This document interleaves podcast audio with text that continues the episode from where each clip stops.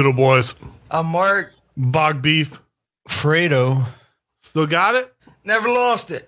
Let's get that money. I would say I chose that song today because it was it was kind of timely. I, we had two weird dream. First of all, I like the song. I've always liked it, but two weird dreaming situations over the past couple days. Uh, first was last night. My girlfriend woke up in the middle of the night and flew out of the bedroom and started running around the house. And when she came back, I was like, "What the hell just happened?" And she was like, "I had a dream that someone." broke in the house. So I ran out there to like clear the living room. And I was like, well, I mean, the place is a mess. The burglar's going no. So what's fun? No, to clear the living room, not clean the living room. In other words, like she was going after the burglar. So, but she have like a baseball bat. well, no, what's funny, that's what's funny about the story. So, like, uh, you know, I haven't taught her to shoot yet or anything that's on the docket, but we keep a machete in the bedroom too for that kind of thing. And she didn't take, I was like, you didn't even take the machete. What were you going to do? like when you ran out there. So that was uh, number one, you know, home defense with no weapons, not even a machete. The second one was, um, so uh, like recently, I mean, I didn't get tested, but I think I think I had one of these like COVID variants or some shit. The only way that I know they're so mild for me, the only way, way that I ever know that I have it is my weird reaction to COVID is I get like gingivitis, um, and it lasts for like like a week, week and a half after until I'm better. So along with the gingivitis, I snore because like I get inflammation not just in my gums, but like I guess my palate and stuff or whatever. So when I have it, so that I don't keep my girl up snoring, I tape my mouth shut. Like they make special mouth tape for that. it's, it's, called it's called Somnifix. Well, I guess I had a bad dream because I was shouting in my sleep, but I had my mouth taped shut. So apparently it was scary as shit because it was like like you know, like somebody was kidnapping you and covering your mouth or something like that. Yeah. That's that's awesome. Um uh, yeah. So two things about that. number one, like, you know, the way, you know, owning a gun, uh, uh, using a gun for self defense in the home and stuff, like, really the classic situation, you know, in a in a happier, sleepier time in America. But by the way, but when more people were armed, the most classic situation that a gun was was uh, a part of life was the bump in the night. I mean, it was a trope on TV. It was such it was such a classic thing. Yeah, this was a this was one of these uh, uh, men and women gripes where men, uh, if you're a guy and you've I don't know what, what, do you what do you call it? Uh, I'm not saying living in sin, but if you you you you've, you've uh, uh you know uh, uh, spent the night with a with a woman, you going to hell, Fredo. well, every one of you you guys have you been in this situation before where they they hear something and they're not going to go back to sleep until you go check it out. You know what I'm saying? Yeah. This is the bump in the night. This is what you know, and this was in the old days. Is like, God damn it! Well, there's nothing out there. All right, I'm gonna go get the gun, and you, you know, you got to go get the gun. You're in your boxer shorts with a flashlight, and uh, you got to go. You got to go look outside because she ain't going back to bed until you go check it out. That's like, uh, and that's good. That's like you male as the ex- uh, expendable resource. A man is a disposable person. That's what we're for. Agreed? Yeah. Yeah, agreed. Absolutely. Yeah. You, you know, uh, this it's kind of funny. Like, uh, it's been it's been like two months now, but I had one of those like I wake up in the middle of the night, jump out of bed, and like I'm convinced somebody's in the house. Like I had a dream or whatever. But the funny thing was, my reaction wasn't like I'm scared or whatever. My reaction was, and I swear to God, I jumped out of bed and yelled, I started laughing and I just yelled at the top of my lungs, I know you're here and I'm gonna fucking kill you. And I don't know what what kind of dream prompted me to like, like to think that was funny. It was like like a fucking super sorry, like a supervillain monologue.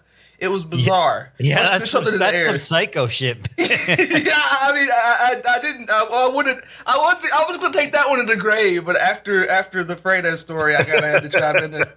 You, you back on the sauce? yeah, exactly. Yeah. So, uh, yeah. So the thing about the dreams, right? So I'm, um, you know, I, I spent some time, uh, pretty, uh, when going in deep on guy on like Freud and and um, uh, there's like two branches of Freud, right? So there's like Uh, and this is this is kind of classic and just kind of shows you like the, the people treat this stuff like it's like science, but it doesn't really work like science. It kind of works like religion. Like uh, so you know, ninety like if you if I started a religion tomorrow, like if I started like you know uh uh, uh the Branch Davidian type thing of like uh you know I I'm just like a new religious leader, and I and it was successful, and I die. What happens after I die? Usually the religion peters out. Well, but but what usually if it's really successful, what's going to happen is there's going to be a secession crisis. There's going to be two different cliques that are going to fight over who was the real the, uh, real the real successor to Bog Beef. Yeah, yeah, yeah. This always happens. This always happens, and like uh, this always just literally fucking always happens. And, Even uh, like uh, Sunnis and Shiites, right? I mean, like to give like yep. a really major example. That's the classic example. It's just like everything else that, uh, yeah, it, it's it just always happens. I mean, so Julius Caesar, you know, is it his adopted son or his right hand man? Who has a bigger claim? This always happens. It just always happens. I think this is a, a kind of a um uh there's a there's a politics word for this that's um balance of power. Uh, I, I think that's why this happens. But anyways, so you know, uh, Freud and um, you know, Freud's a complicated guy. I don't think he was the greatest genius of the world, but I do think like about it's a lot of the stuff that he that he was finding out like would be you can't you can't do experiments like this anymore. You know, uh, they they had that phrase uh, psychonaut where like they had they're just sort of like trying to figure out what can they know about the brain by just playing around. And one of the ways was was dreams, and like that was that was that was their first idea. Like, how could we learn something about the brain that, that like the subconscious? Uh, uh, well, it clearly be dreams. I think he was right to go there. So you know, the thing about like the main thing that I there's a couple things that I take from from this from uh the Freud stuff. There's like number one, and, the, and by the way, all this stuff is also expressed in most religions and just in different ways. Oh, by the way, the funny thing about it is when Freud dies, there's the same there's the same secession crisis that happens in Islam and every religion. Uh, and that's the split between um uh Lacan and uh the the dude that Jordan Peterson likes. Um what? Yeah, uh well whatever. Anyways, yeah, let's move on. Okay. Oh, Carl Jung. Okay. All Carl right. Jung. Yeah, yeah, yeah. Yeah, Carl Jung is uh yeah, he was he was kind of like a right place, right time. So he was there in Switzerland. A lot of really rich people. Yeah, collective unconscious guy, right? Right. Yeah, yeah. So yeah, so basically Jung and Lacan. Lacan is the more he's super French, super communist, super continental. Like uh it's like a it's just like a perfect flip side of red and blue. It's it's like the way this this shit always happens like this. But uh you know, they're, they're like a perfect like they're just not like each other at all. Carl Jung is very like, uh, I mean, so I, I think he's, I think he's from Switzerland, but he's he just his his his his theology. It's basically like theology. I mean, there, there's no. It's like we is this stuff science? It's not really science. It's it's it's just theology basically. Uh, he's super like sort of like Protestanty, nor Br- Britishy. Even though he's not that kind of guy, he is in comparison to Lacan, who is uh just super super continental. But anyways, uh, the, there's a couple ins- big insights they had. So like uh, one of them is that the, the the thing the model of your brain where it's like that there's the the ego um the id and all that stuff right. like whether or not that's true something that they do understand but this is also understood in many other traditions many many other religions is the thing that like mm, you're not like totally in control. There's like a part of your brain that like wants you to have the other slice of pie. There's nothing, you know, there there's there can even be a voice that's like a uh there can even be a part of your brain that, that's self-destructive and it's all pulling different ways. You know what I'm saying? Yeah, okay. There's that. There's also the the more interesting thing, the thing that made me think of the dreams and uh and also with the men and women thing is that you know stuff that you don't really know. I mean, it's, it's like you you're uh you know things that you that, that you don't like uh know in a way of like what what is that this thing that we were talking about the uh do people have a, a dialogue with themselves? What is this? This yeah, internal monologue. Internal, yeah. There are things that you know that your internal monologue doesn't know.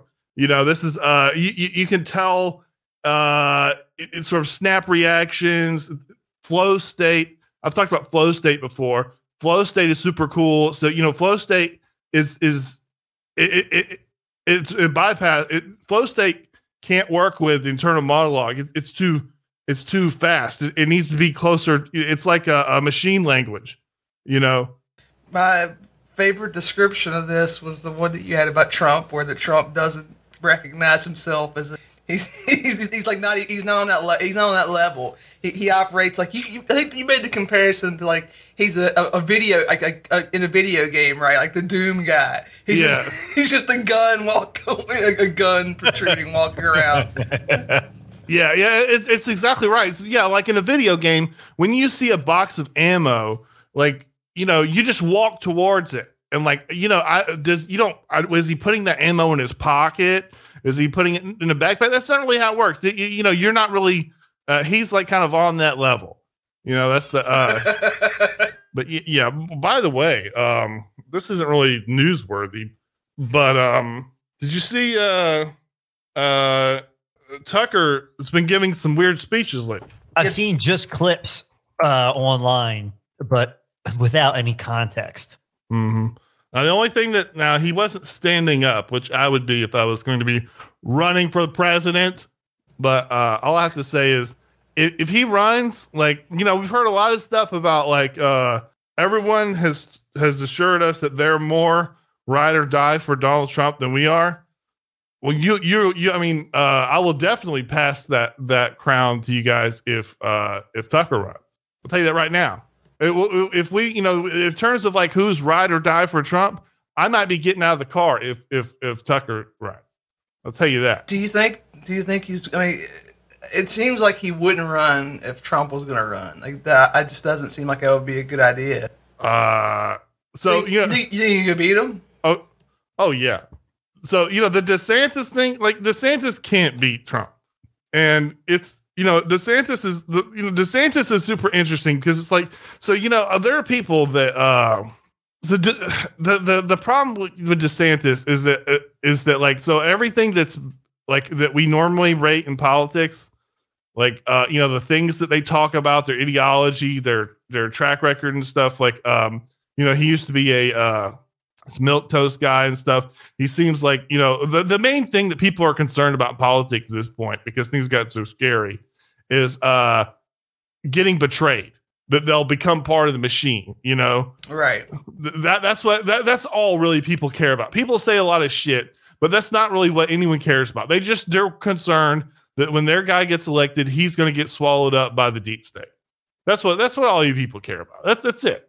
And so, you know, uh, it doesn't really seem like that's really possible for Trump. It seems like he can be like uh, surrounded there, bamboozled. I mean, you can look at those his like uh national so like, you know, his national security people were all those like just the worst people in the world. Fucking hired John Bolton. Yeah. Yeah, so I don't know. So like, so even though he's not part of it, there, but you know, he'll be hired. So I don't know how that shit works. Uh, but you know, DeSantis like delivers. That's that's what's that's what's uh, hard to peg him. Like a lot of people think that COVID's the most important thing in the world. Well, if you think COVID's most important, uh, being anti-COVID lockdowns is the most important thing in the world, well, you have to give this guy props, don't you? How how do you not? How how? Or if you're that, or if your main issue is the stuff going on in schools, I don't think there's anybody doing more that's an elected official you know what I mean? Yeah. On, on that thing than, than he is either. But interesting thing about DeSantis, by the way, I mean, just since we're on the topic briefly, this just happened this past week.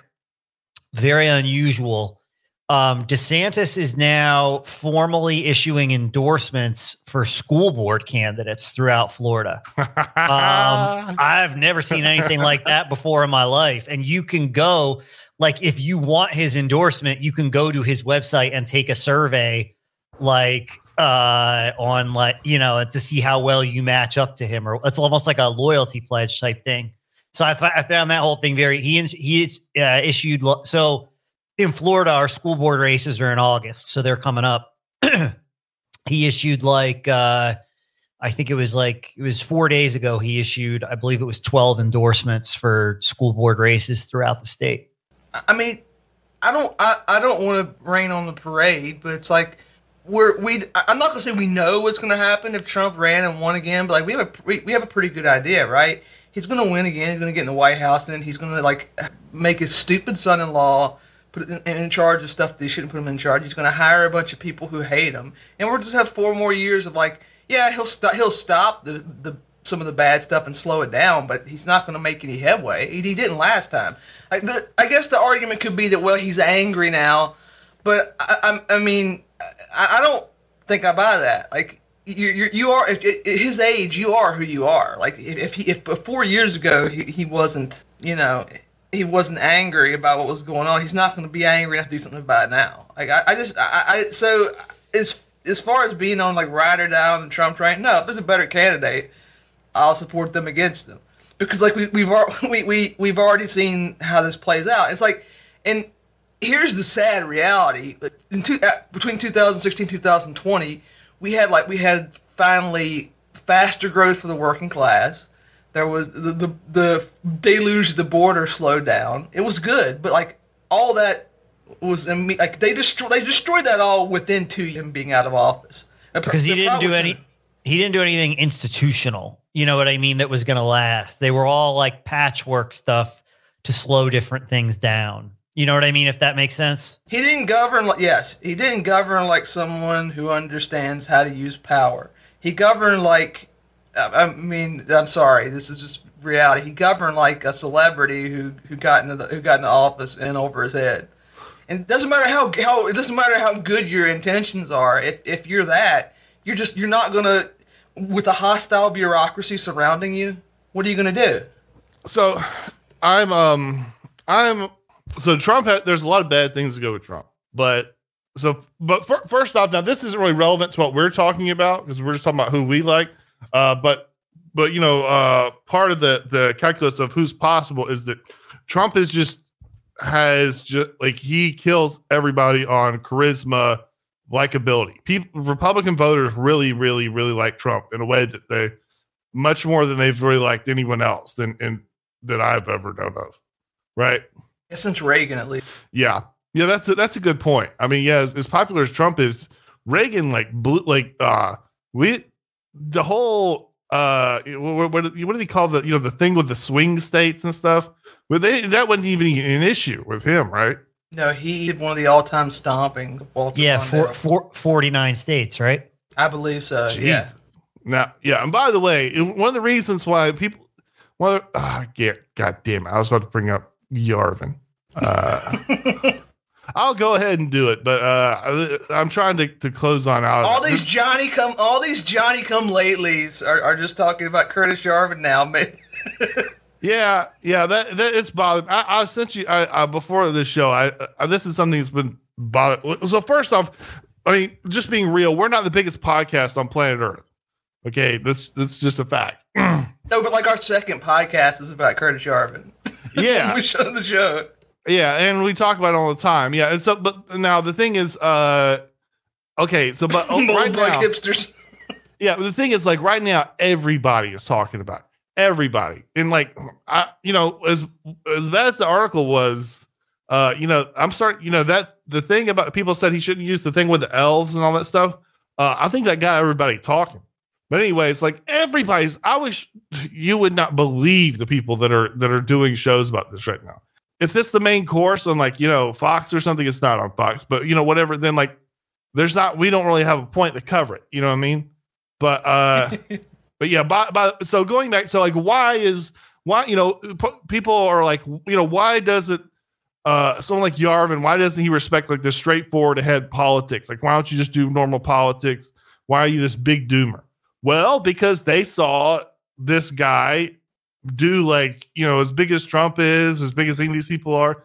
Reagan was much more.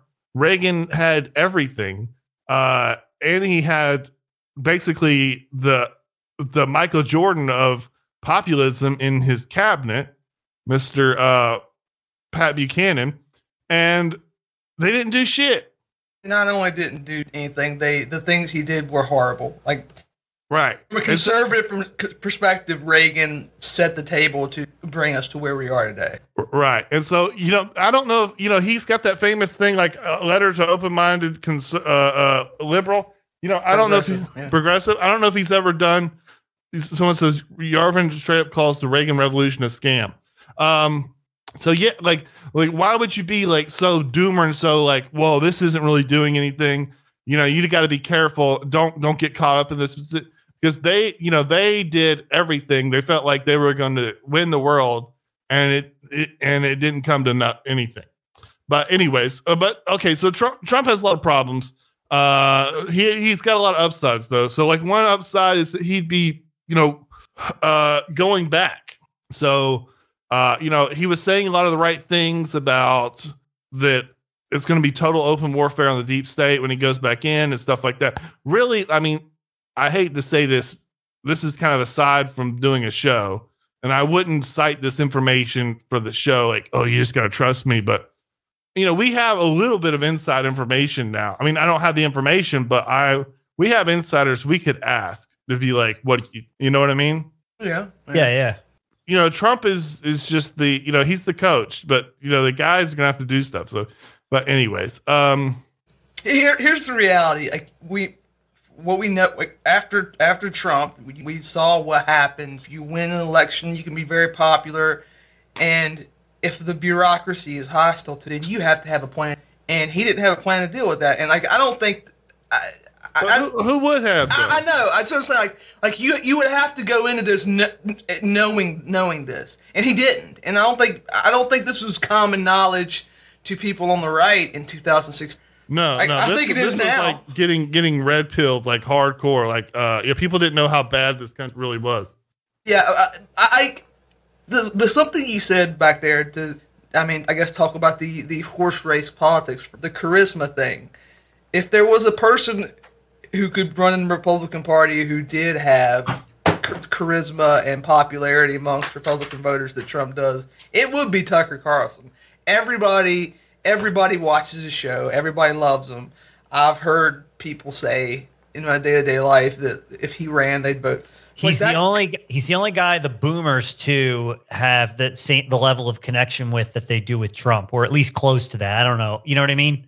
Yeah, like, absolutely. Well, I mean, so you know, the the what is the point of the Tucker Carlson show to me?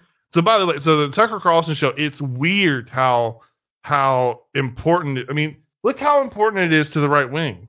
I mean, there's no there's no comparison. There's like there's nothing. Like the right wing is a different. The right wing in America, possibly the fucking world, possibly the world is a different thing without this without this TV show. Well, he's the only guy who's on like basic cable who would touch certain. Just they when it when bat flu was was the big topic. He was the people on Fox actually. Uh, he's one of the few who even say George Soros' name right. You know, there are a lot. There were a lot of people. Uh, there was a famous clip of Newt Gingrich going on Fox, like whatever Fox and Friends, whatever it was. It had the two ladies there with him, and he says like, "Yeah, George Soros is paying for all these crazy DAs," and they just told him, "Don't stop saying that." we're not going to talk about George Soros. and it's like, like like live on the air, which is like that's a that's a bizarre thing for you. Like if you're if you're a conservative news network, that's the craziest thing you could say. Like don't talk about this this billionaire who's fun who's you know funneling money into ideologically hostile DAs. Don't do that. You're not allowed to talk about that. Well, why the fuck not? Why are you not allowed to talk about that? What's going on here? And uh, he he's Tucker's show has been like the by far the most bold when it comes to talking about these subjects that they're afraid to talk about. Uh, by the way, so I don't know if you remember, there was a couple times where Trump was about to do something really stupid, and um, Tucker, Tucker. like, uh, I guess, like you know, uh, I don't know, American patriots, I don't know, would would like appeal to Tucker. Tucker would just like leave, fire the White House, and like beg Trump to like not do something stupid. He Remember watched that? the show too. He would watch Tucker Carlson's show, and if Tucker Carlson doesn't live by his policies, he'd see it and strong and like really think about it. Here's the problem with Tucker Carlson as like a political candidate. How much of Tucker Carlson is Tucker Carlson, and how much of it people he has employed to do well, stuff? But but see that that's the same thing though as being president. Right, that's right. the same thing. I, I know, but I'm just saying the things are things could things could be different when you're in the driver's seat. Oh well, they certainly will be. They certainly will be. That's one of these things that we get into. Um, so you know the the Christian thing is is being debated right now, right?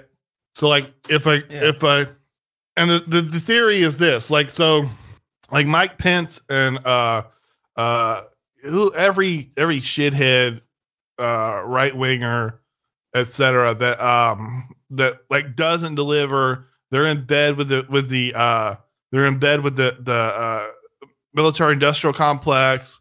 They're just they don't deliver on anything etc like well the thing that's common them is they all share a religion right?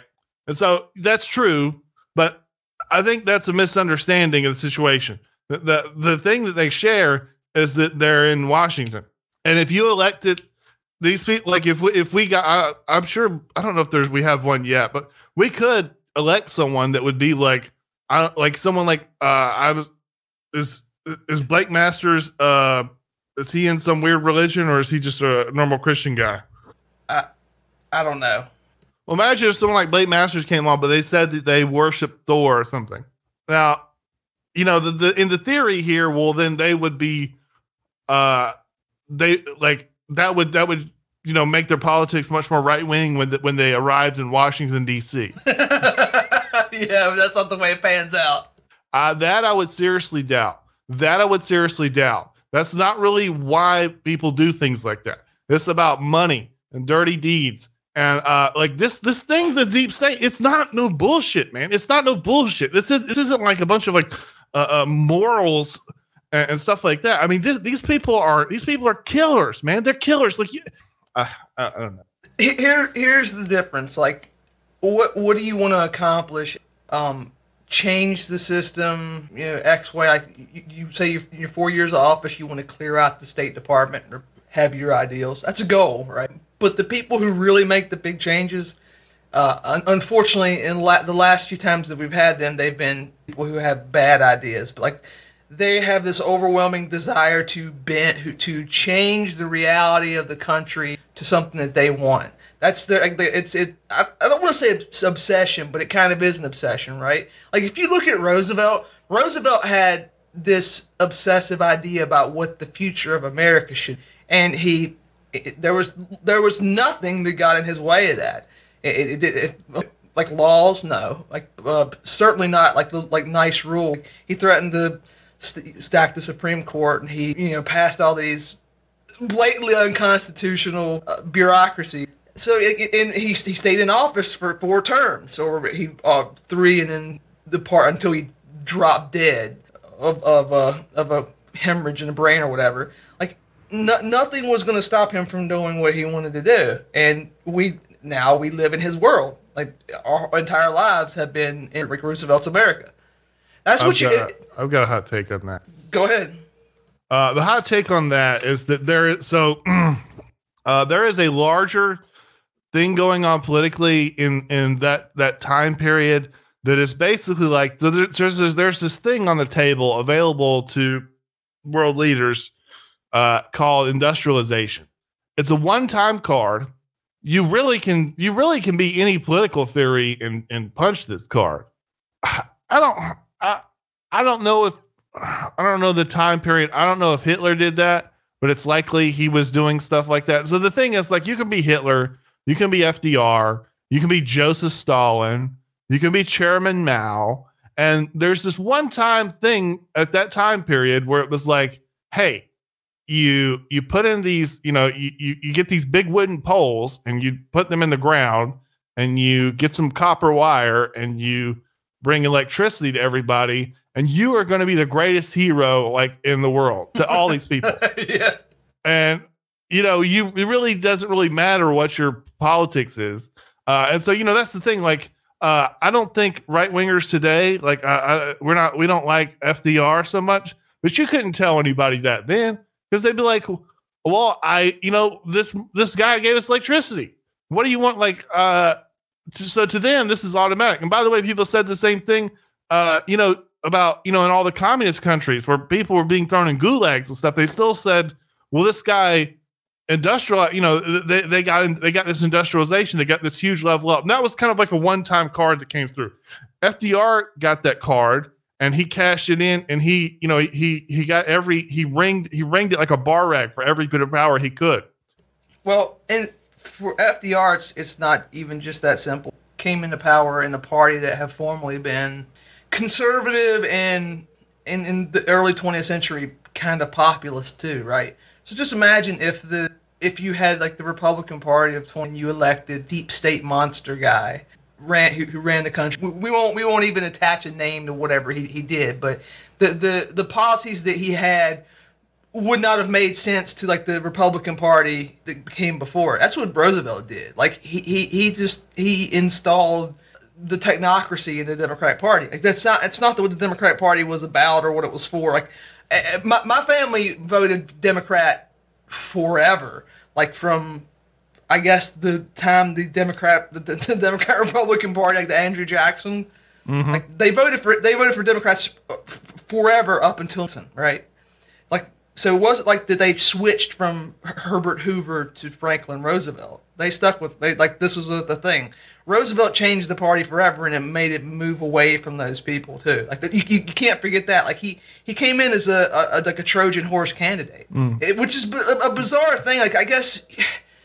So, you, you can't compare you can't really compare it to Trump because it's not like Trump came in doing uh, dem, like Democrat Party stuff and Republican Party. That's kind of what well, by the way, did. so you know, you you can't you know you can't do anything anymore unless you walk in and say I'm going to basically do a revolution. By the way, a uh, quick comment here. Uh, Bebopple says America had already industrialized by the 30s. His guys best and brightest and managed and expanded it very well. I would, I was, I, I would probably agree with that because you know that would make it's sense. True, yeah, but he did like there was a lot of electrification in the South and stuff in places like that. Well, I guess you know what I mean by that is like because uh, if I understand, like people who were like skeptical about um about FDR, that would be like Republicans in the Northeast, right? Yeah. Right. And so, but people in the South were like, holy shit, this guy's the greatest guy ever because that was the expansion part, right? We, I, we, that was our first taste of the stuff. I guess I, I think it's probably I, I don't know. Well, he, he established the thousand year Reich in the South, right? Uh, no, he didn't establish. He. This is what I was trying to say. Oh, sorry, sorry. Yeah, yeah, you're right. He, you're right. He, he inherited it. He inherited this. He inherited this democratic empire in the South, and he used that to as part.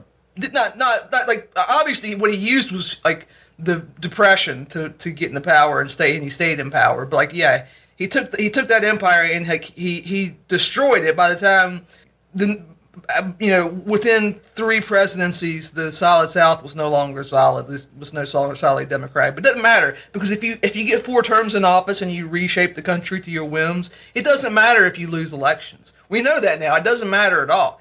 I, I don't. I'm not. If to, to you know to go back to Mr. Yarvin's central thesis, I'm not sure that you can remove the F the FDR government, which is what we kind of still have in some ways, or maybe maybe the, the ghost of it with like with elections the way we think about oh, it. Oh yeah, absolutely. Right, right, right. Well, you, you okay, so you can, but um like not on the current system, right? So this is like uh Yarvin explains this very well. So basically like this is the kind of thing that's like um the Queen of England is like on paper has a lot of power. She doesn't use it, right?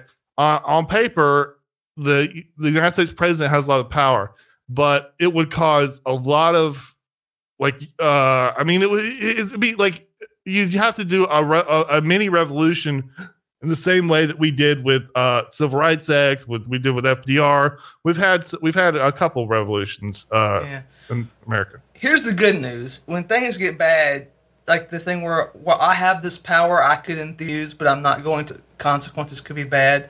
Well, when when when people are miserable, you can just use that. You can exert that power, and they'll go along with it. That's what FDR did. Like this is what this is the the essence of what mm-hmm. the the presidency has a lot of power. The presidency, when FDR came into uh, came into office, had not been using that power uh, the way it could be. Like he, he wasn't like this is something that Lincoln understood, Jackson understood, FDR understood. There's a lot of power in this office, and if if the conditions are right, you can just exercise it, and nobody's going to stop you. And and we are in one of those moments right now. You can come in and you can do that, and you're going to get a fight on your hands because you have all these all these like technocratic organizations. You have NGOs too. You're going to be you're going to get a lot of pushback. But we're reaching the point where people are mad enough about these things. You can you can step in and do and do your stuff. I guess unless they literally kill you, which is like that's not off the table.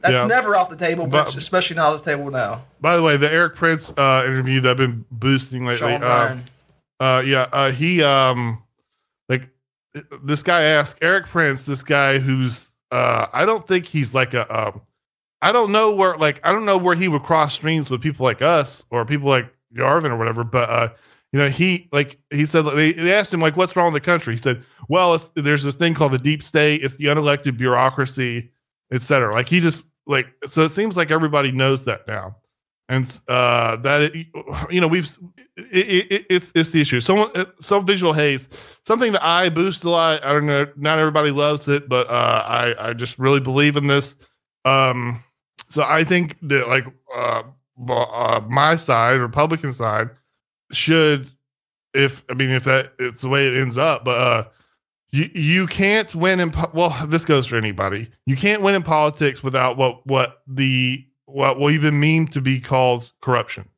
I just you you can't. And people need to get that past uh, get get past their stomach. And so somebody just say he says pay a lot of farmers to not grow things which remarkably worked saved a lot of family farms. Mhm. I, I would be paying a lot of farmers to not grow things if I was president. I would say every small farmer out there, I'm gonna give you a lot of money uh, to not to not grow things.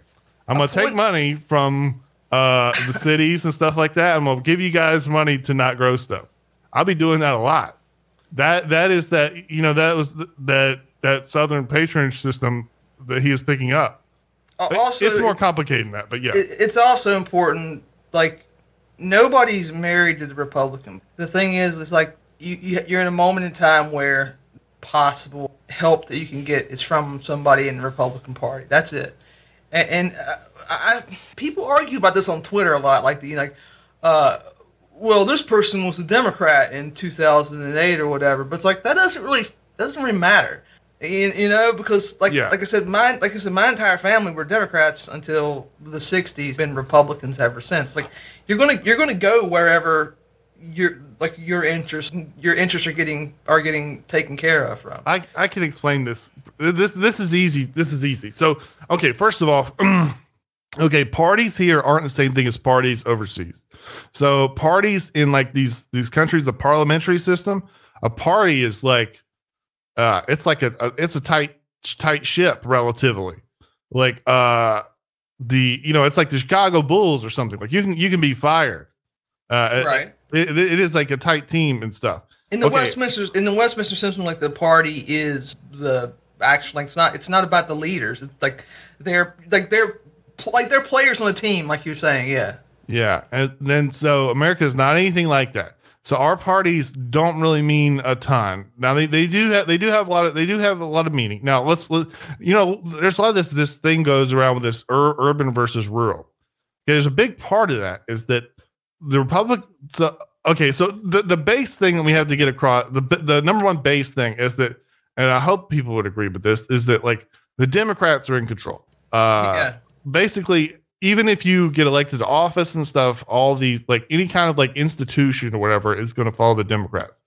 Uh it's not always been that way but that's the way it is now. They're the party of scale. Right and so they're very power they're very powerful. So if you're if you're a part of the status quo if b if if your job like is is part of that team and you, you this is easy to understand like um you know if you're a social worker if you're a scientist that gets like gets big government grants and stuff then you should just vote vote democrat and like accept it. Like it you know that that's just how it is right?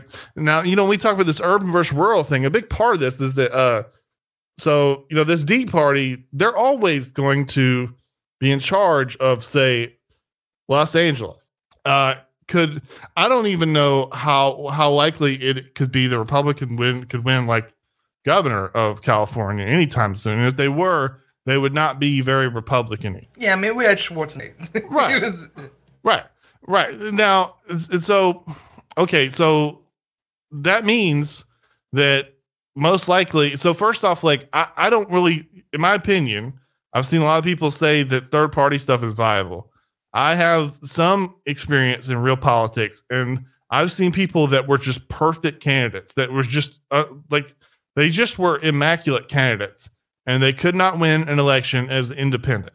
They had to become whatever the majority party was in the area where they were at. We agree with that. Yeah, of course. Yeah, I for sure. Common sense. So, but not everybody knows that. Not a lot of people think so. You know, the thing is, like, these people had no love. So, this one guy in particular I know of, he was a Navy SEAL. He was just, he was just perfect. I mean, I, I I had worked for him. He was just one of the best.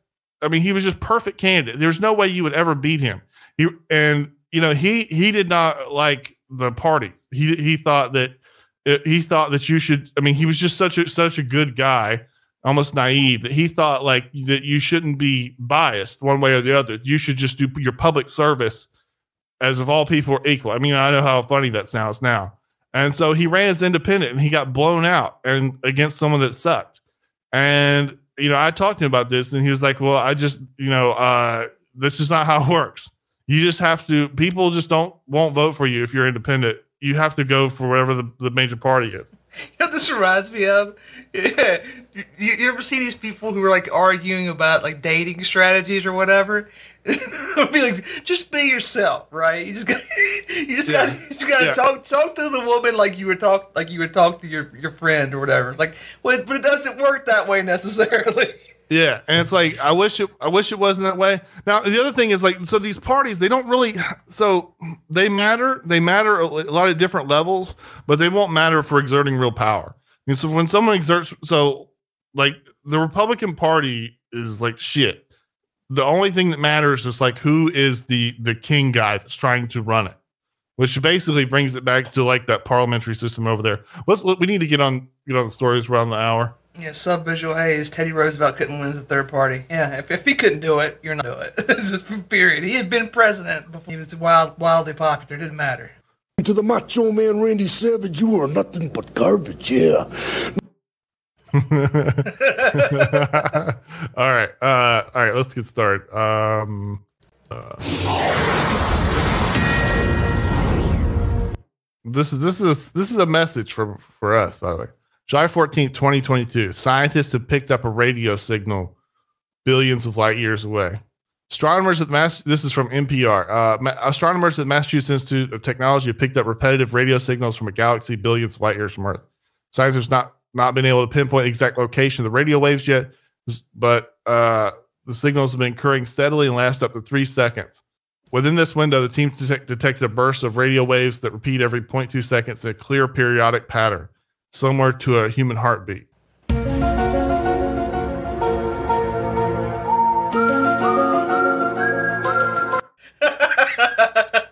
I guess this is supposed to be space aliens. Is that? Uh, what, what, what the hell? Well, I don't know. I'm It's- sure the government's trying to cover up the real truth of it right now. Yeah, that, but that's funny because now that's the opposite of reality. The government's trying to convince people UFOs are real now. I know, I know. This is, this is so great. The other thing that's so great, and uh, and um, uh, shout out to shout out to Charles to Metal Gear. Uh, he, I mean, he gave us a great idea. So another thing we, so uh, by the way, we are starting a new. I don't know. We'll just put up the episodes on this. Uh, there's no point making a new thing or whatever. But um, uh, we are starting a X Files podcast. Agreed? I think we need to do at least one X Files podcast episode. Yeah. No, we're gonna do a lot. I mean, I, we'll do we'll do at least one and see if people like it. Uh, well, I will just be doing them. Well, yeah. I, I'm sorry. right. I, I'm I'm compelled. I've got a message here. But anyways, one of the good one of the bits we can do is that um I, I've never seen this show, but apparently David Duchovny's done some other show where Yeah, Californication. Yeah. where like his character is like a, a, a racist. No, I don't. He's not. I don't think he's a racist in the show. He's just like a, a dirtbag California guy. I don't think he's he's like. Well, he well he, anyways he uses lots of slurs, and so uh, it's, it would be funny to uh you know uh uh act, act, act like like this this was Mulder like wilding out, you know. yeah, but just be very, be very careful about your clip choice. Yeah. Yeah, yeah. So, I, I yeah, Dan Roy's right. I, if I had to care, I, I, I didn't watch the show. Like I've seen like one episode of it. It's a show about like a Coomer, right? He's a Coomer, and like he's the he's the uh, the platonic ideal of Coomer. Apparently, he does that a lot. I know he was on the Red Shoe Diaries too, right? He's probably. I mean, Mulder's a Coomer. Remember, he's he's always calling phone sex lines and stuff like that. Really? I, I ain't got Yeah. there. Uh, I mean, he's not much of one. Of, he's like, you know, you're like six seasons in. He hasn't done anything with. uh Oh, you you're missing some stuff. Like he, he's in in the in the background. Like he's he talked. He, okay, when the in the episode, did you see the episode where the guy, the shapeshifter guy, replaces him? Yes. Remember, like there's like the guy finds out, like my God, this the, Mulder's a loser. He's caught. He talks on phone sex lines and all this stuff, and he doesn't have no GF. I, I didn't remember the phone sex thing. Yeah. Um, man, it's so it's so interesting. Like the, the most interesting thing, and I talked about this before. Maybe this is just me. Uh, maybe I'm just retarded. But like, uh, so my brain, I date any footage. The only thing that I date footage by is like how like how good the the video quality is. Right. So if I see 720p footage of something that happened in 1995, then in my brain that is just like uh like a reenactment done like right now. Like there's no my my brain can't can't accept that's 1995. Like in my brain, like the 1930s were in black and white, like in real life. You know what I mean? this is one of those things where it's like it, stuff in the 90s that was uh, like tv shows that were video like filmed on video like they look like they look like that like crap too and there's problems tra- tra- problems transferring them to, to the internet because of interpolation whatever but like stuff that was filmed and transferred to video looks great and this is why you have like you, you can you can watch you, i don't know if the x i don't know Oh if the yeah, x x, X Files is in 720p. You, yeah you can yeah it's- it. yeah It's it's disturbing. Like when they they they like when you see them drive their cars, like they like they will they drive like the.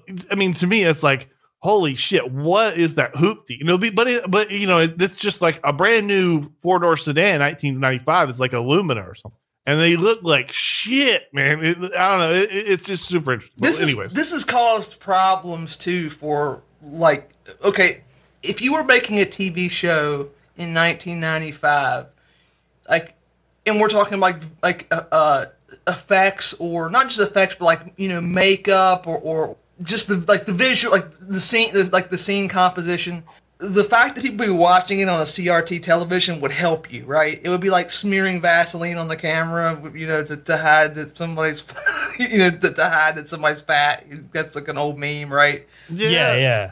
there, there was a you know there was a debate about this back when there was that uh after Saving Private Ryan, there was a bunch of content made that was like supposed to be in the 40s and stuff, and like half I don't know if it was like half and half up, but a lot of it they would like do the camera like black and white, or they you know what I mean? They would like intentionally fuck up the footage to make it look like it was old footage. And um, uh, people were upset by it. They're like, "What? What kind of moron would think that that it, that it has to be in black and white to look like it's from, to to imagine characters from the 40s. I'm like, well, me? you know? There was there was this show, and the show wasn't a good show, but it was like a uh, like uh, I can't- it was one of those famous directors who pumps out crap. I don't think it was Michael Bay. Anyway, the the show was called Cold Case. Do you guys remember this? It was like a serial drama show. Not not the not the like A and E Cold Case Files, but the show's called Cold Case, and the in the whole the whole point of the show was there are these cops who investigate cold cases from like you know it could go back from the to the 90s to all the way to the, like one was in the 50s and the uh so like the the, X Files without monsters. right in the show the writing wasn't no, the, there was nothing good about the show except for one thing. I really liked the way they shot the show. And what they would do is like at the beginning of the show like the cold open would be the murder of the person. And if the person was killed in the 70s it was like the it was the grainy like washed out 70s thing and it had like 70s music. And and like you i don't know you were watching like yeah that that's something that happened in 1975 i believe that right? And and and, and they would whenever they would interview people they would do flashbacks when they're telling them what happened and it would be shot in those in those styles. I, I really liked that. That was like that helped it, it, helped like it, get, it gets your brain in, in that place. And, and but the, the problem here the problem now is that uh, everything is shot the same. This is the complaint people have with Mar- the like Marvel world is like every movie is now shot the same. Like every Marvel movie is, is it could be the same movie. Like an AI could make a Marvel Marvel movie, right? The, the choices are all the same, the structure's all the same, the dialogue's basically the same. You're just watching. It's like it's like a serialized like meta movie, and people people love this. I, I, Well, I, guess I guess this is Lindy. Like if, if Well, you if from what I understand, they're like they're all done really well. They're just all the same. what do you mean right. done well? Like they're done competently. Right. So, you know, something that like uh you could uh so there's no lack of talent, there's just a lack of like artistic vision and stuff. You know what I mean? No, no, he, no. I, I, we we talked about this a long time ago, and and like w- this take was one that we agreed on.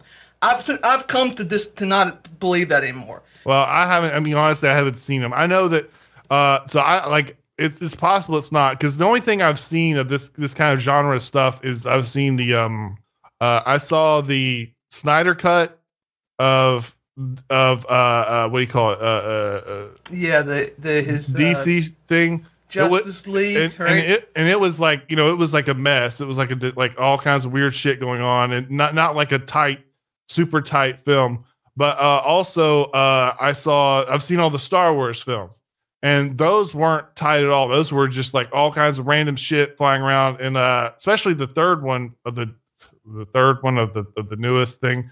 Um, like it was like a zillion things happened, so it just felt like nothing happened. As soon as I I got, I got up from my chair, I was like, I didn't remember anything that happened. Yeah. Well, what I was going to say is I've moved on from our previous take on this. They found the they found the uh, the recipe for making like a, a, okay like okay I'm to push that button forever.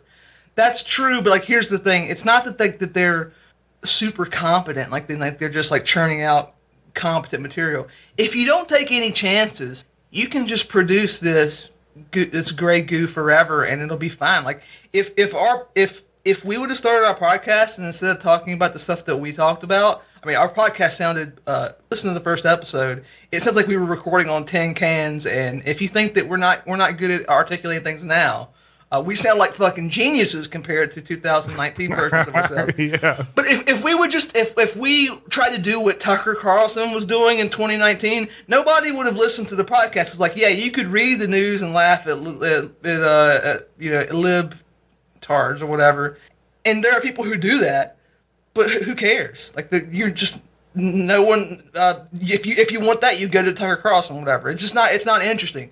The, like taking chances is what makes uh, like makes films good.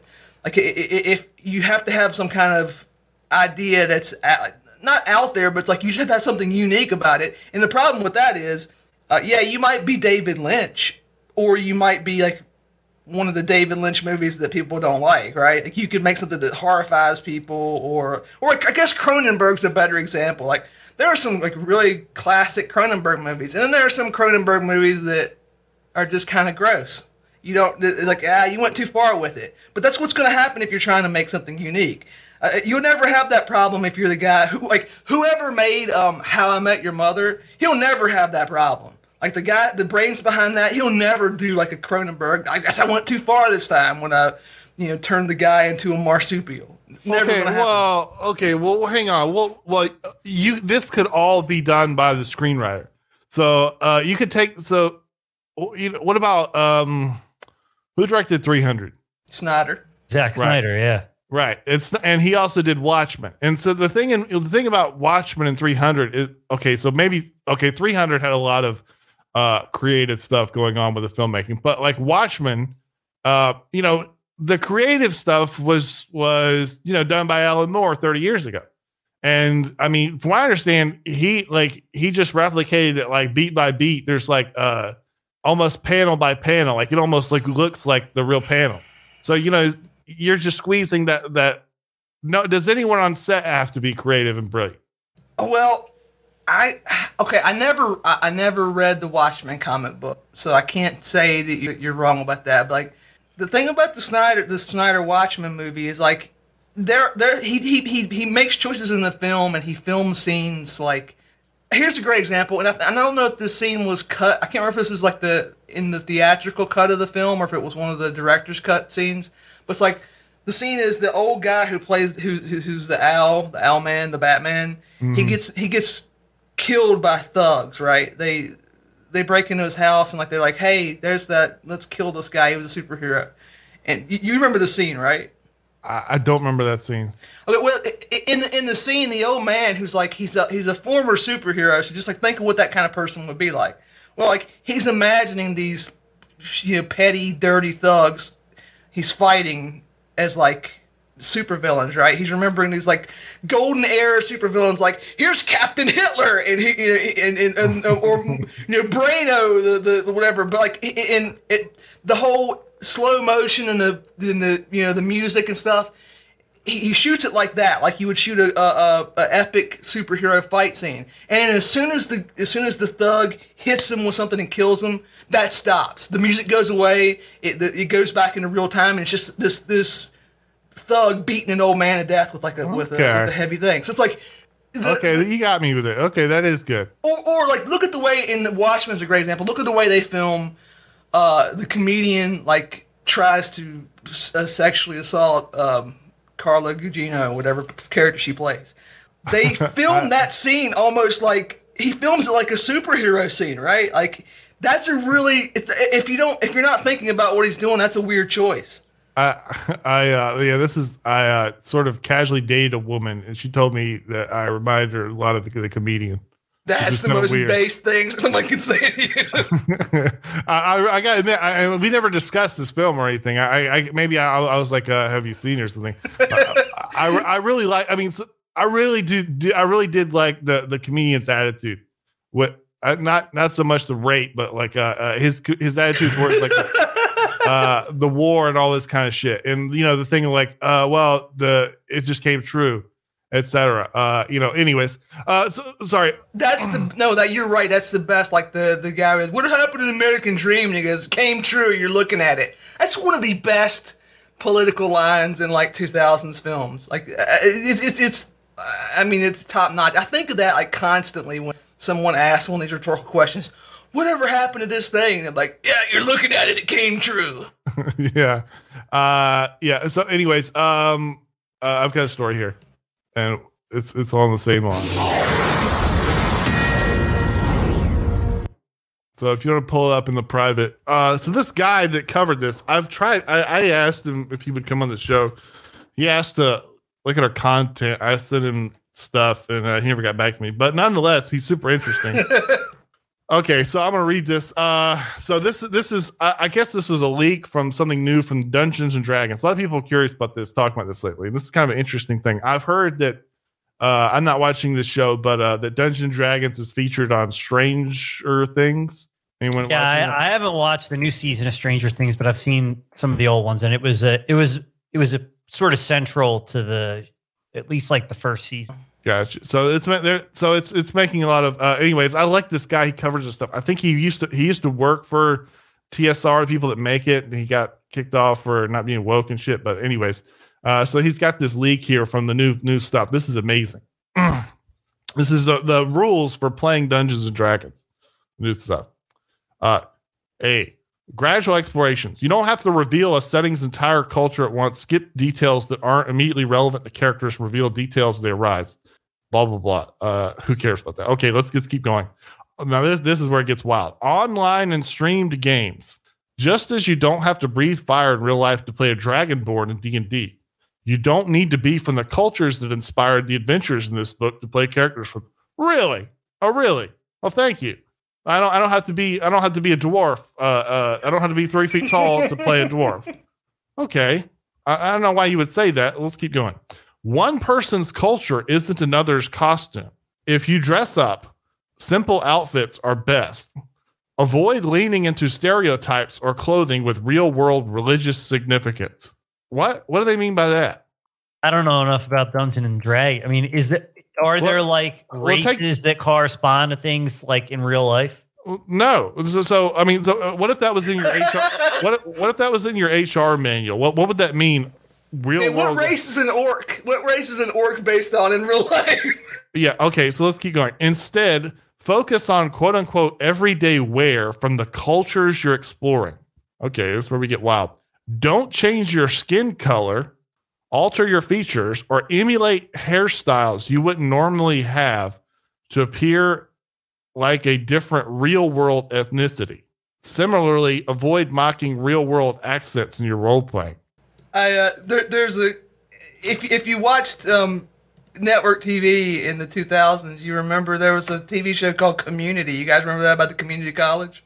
Yeah, I actually like that. I never Yeah. thought. So in the in the show, the they played Dungeons and Dragons. Like it was one. It was like a pretty early version of like the, you know the the D and D stream, but it was on it was on the TV show. But anyway, they had this like wild character, and he played a dark he played a dark elf magician. And uh, here here's a screenshot. they uh, they they removed this from the like the uh, streamed versions of now, right? If you try to watch this episode, they took the scene out. Scene out. I mean, it's, it's Well, played for take, la- take it off or they, they yank us off there. it's played for laughs. Like he, he shows up like this. You're like, "Hi, my name is Brutalitops, the magician," and, the, and like there's the black person at the table. Like, is this okay? Is he allowed to do? Is he allowed to do this? But anyway, sorry, that was. by, by the way, That was mean, Ken Jeong, by the way. Do you know who that is, Bug? no, In that photo, he's a Asian comedian guy who's in The Hangover. I got you. Yeah, the uh, so you know the most like literally. So uh, you know who's the most popular character from Lord of the Ring? Aragorn, you say? Um, I don't know. Actually, I it, it Well, let's let's say it's Aragorn. should Well, be. Uh, the most popular character from D and D is uh, Dark Elf, like literally the most popular guy. So that that's a weird, yeah, Drizzt. That's that's a weird thing for their their their thing. Now, I mean, so like what? Uh, anyway, so this this gets more interesting, right? So, uh, so he posts this. This is like really bizarre stuff. Don't change your hairstyle.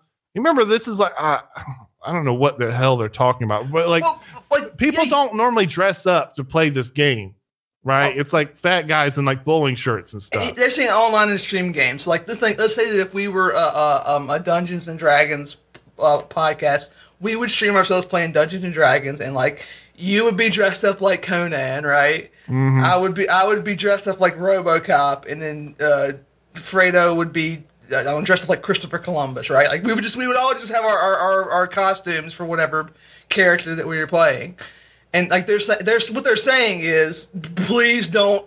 Please don't put yourself in blackface if you're playing Drizzt. Uh, please, please don't uh, wear the Asian komodo if you're the, you know, whatever. Like, uh, but I, I, I, the first part, it feels almost like they're trying to moderate it by saying, "Hey, it's okay if you're not. Um, you don't have to be whatever.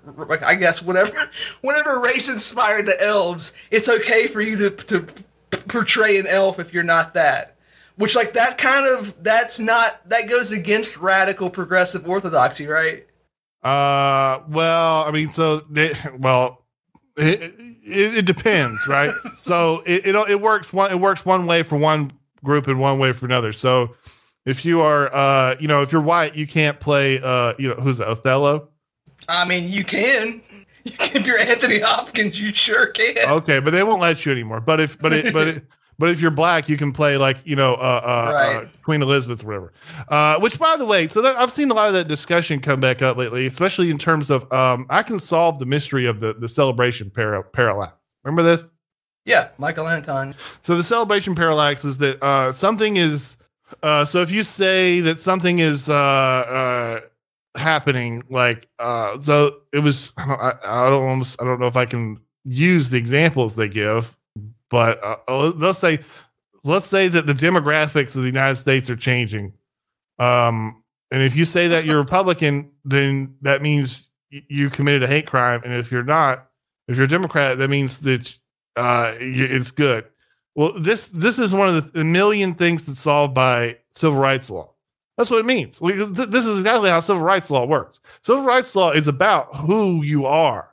That that like there the civil rights law. That's the whole point of it. Is that it, that it that it fixes like the uh the liberal thing of like there's there's a neutral zone and things are just like ideas. You know what I mean? That that, that anyways, it's just like thing number 10 billion point zero that that that's just explained by civil rights law. Like that's literally how civil rights law works. Like literally, I say something, and it's it's it's it's a crime and someone else says it's not a crime. That's just exactly how our our this this stuff works legally. Living Bro asked a question: If you're playing for the first time, does someone lay out which race represents which D and D culture, or is it pretty easy to make? No, well they don't. They don't. They don't match anything. So you know the question here that immediately comes to mind. A lot of people ask this guy, like, so. Well, first off, they, they were remarking that like, uh, so despite this, so you know D and D is like fully woke now. Like, uh, there's some kind of like woke thing that gives away awards and shit like that. Uh, and they don't give D and D any awards. In fact, they still condemn D and D a lot. Yeah. They and they asked the guy like they said, okay, so how did this book that apparently I guess this this thing I, uh, we read from it's already out and it didn't get any sort of award and it was it wasn't recognized and it was still condemned by woke people. They said, how did this book not receive uh, this nomination? Does that mean that the pendulum is getting ready to swing in another direction? That was the question. This guy knows this shit. That's why I want to interview him. He says, no. This is super interesting. He says, no. It's because the woke D&D crowd hate D&D. They don't want it to sell better or win prizes. They want to kill it. I, I don't. That's probably not true. They just want to. They just want to be in charge of it. Probably right. I mean, isn't that what this whole like what this is always There's, about? but there's no point where they say, okay, well, this is ours now. We're going to take responsibility for it. We're going to lead it forward into the future and sell more copies is our thing. Maybe they want jobs and shit, but but they're no, it's always condemned. That's a good point. Like, okay, maybe they have the the relationship that like in, in the 1800s, like if you, you could go out west and you could become a buffalo hunter and you could get like you could just massive you could just mass murder buffalo and you know cut their hides off and sell them, right? Like maybe that's the relationship those people have to any of these like you know cultural or media things. They don't want to be in charge of it. They want to shoot Right. it, skin it, and, and, and, and profit off of its death. Okay, yeah, that Right. I, I, I, this, I feel that. ex- this extends towards all entertainment or even like, you know, any institutions or stuff. You know how they're like right now there's all this like um I guess Harvard used to use slaves to do the grounds or something like that. I don't remember there was all this discussion about this. yeah. Well, like 100,000% of Harvard could be like woke, POC shit. There's not going to be a point where they say, well, this is our thing now. Um, you know what I mean? Like it, Right. it, it, the- the- it always like the, that's just not how they work. But anyway, sorry. Let's, Yeah, I got another. uh, We make it look easy.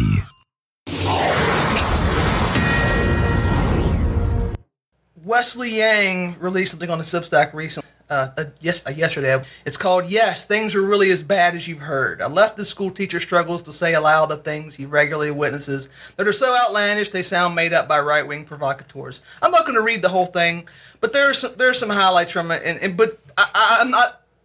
I'm just doing this at the stage because there's, there's one particular part of this I want to talk about that I haven't seen people say. Much. Okay, so here's here's the, here's the excerpt. The district is not allowed to remove any student from the program. I believe this is like an AP kind of program on the basis of non-attendance. A child remains enrolled in my classes until a parent explicitly states they'd like them removed, even if they never once actually show up. So this isn't like a school district policy; it's just the school's policy. It's like you're not you don't get removed from the class if you don't show up. And they're not going to complain. They're not going to complain to the parents if their kid doesn't show up. They're just going to leave them in there non-attending. The, the guy says that the waiting list for his class is longer, uh, is is bigger than the the number of people who just don't show up. He's got like he's teaching like four kids when he should be. Like that, that- but it, it- you can't do like they- then they explain to him in the article you can't do that because it's like you know that's that's centering uh, I guess it's like harmful white concepts like this or whatever. And uh, there was another another little excerpt in here where he says that they were talking about how they were going to add some more diversity inclusion things to the curriculum, and he said, "But if we do this, we're just going to have to not teach. We just don't have time to teach all this stuff. Leave part of the actual curriculum untaught." And one of the teachers said, "Well, that would."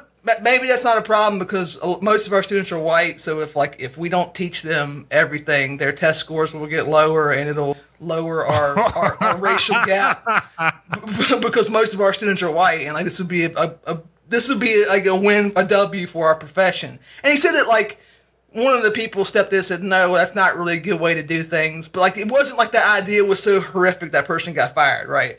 He, he's he, he's well, no, yeah, that, that, that's the logic that, that they're taught. But here, here's the. Well, but, by the way, like, so, like, why like that thing that they said there that, that like making intentionally making white people stupider? Um, like, what was what is wrong with that under the like the current Western logic? So, the you know that is what you know a quality of outcome is. That's equity. Yeah, uh, well, that's That- one way to reach. That's one way to reach equity. Like that's the, uh, I, the. Here's the thing. I shouldn't say that's one way. That's the only way to reach equity. Like you can't, you you physically can't bring everybody up to the, the top level, but you can bring top level people down. And like we, we- this isn't a new concept at all. Like the when was Harrison Bergeron written? The Yeah, seventies. ca- yeah, I think so. I was about to say carry like Mariah just hit it there with with Harrison Bergeron. That's what I thought of immediately. By the way, this is this is totally legal. I mean, uh, I don't know about actually making people stupider, but Supreme Court just a couple years ago said that uh, uh, you know Harvard said we give all Asian students like uh like the lowest grade for their personality, and the Supreme Court said that was cool. So, uh, you know, that person, you know, you can get mad at that person, but this this is the government we have. You know, these boomers, you need to get get on. Like, you got to wake up.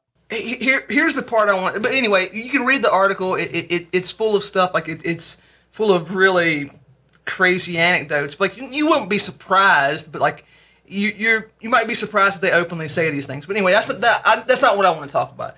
Here here's what he he he doesn't open it this way, but it's near the beginning. This is a quote from the. This is where I have to stop and make one thing very clear. I am a leftist like a big one. I hate capitalism. I support abortion on demand, and I unironically use phrases like systems of oppression and the dominant. culture. The last big paper I put together for my undergraduate degree was on critical race theory. For the love of God, I'm not the sort of person who can be a conservative. And then he, at the end, he also he also Okay, says, but are they white? I, I don't I don't know. Look, I think so. Listen, the end he says these stories sound crazy because they are crazy. It's not my fault. A bunch of cynical hacks noticed that first while my supposed supposed allies were training themselves to look the other way. He's complaining. It, it, he, he is white. He specifically says that. like I said before, I'm a leftist myself. I have a real and abiding commitment to racial justice and education. Do I like having to make the same points as pundits who want me kicked out of the classroom too? Of course not. But it's precisely because I think racism and poverty are so rampant in this nation, and our obligation to respond so overwhelming that I can't keep pretending these ridiculous DEI schemes aren't hurting children we owe so much to. They are. It's happening right now.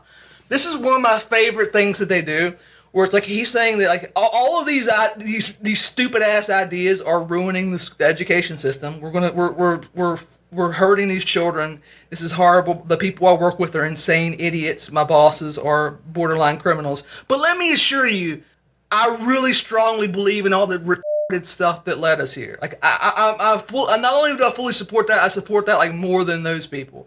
Uh, the problem is they're not as committed to the to idiocy as I am. Yeah, that, I, the, the Holocaust is not the problem. Like I, the, I don't understand the point of you using the gas chambers. That seems a little, little out there. You know why? you know why? Why wouldn't you just hang people or something? like even when he's talking about these things that they're doing to the school like the, the ending he wants to assure you please believe me this doesn't make me a conservative i'm still a leftist don't don't don't get me wrong I'm, don't confuse me for people who want to stop this that's not me i just want to ref- like it, That means that we, with the, the train needs to keep going. We're not, we're not ready to get off the train yet. what, what it means is I'm, I'm not tr- We, we got to keep going. It's got to get worse. I, I'm gonna say I'm not trying to be mean, but I am trying to be mean. Fuck that guy. Don't don't don't whine anymore. I don't want to hear it. You you're, you're you you still believe in this shit. You are part of the problem. Like the reason that we want to get you out of the classroom is because you've seen this and like it hasn't changed your views at all. You still think you still want to do this. Yeah, you're part of the problem.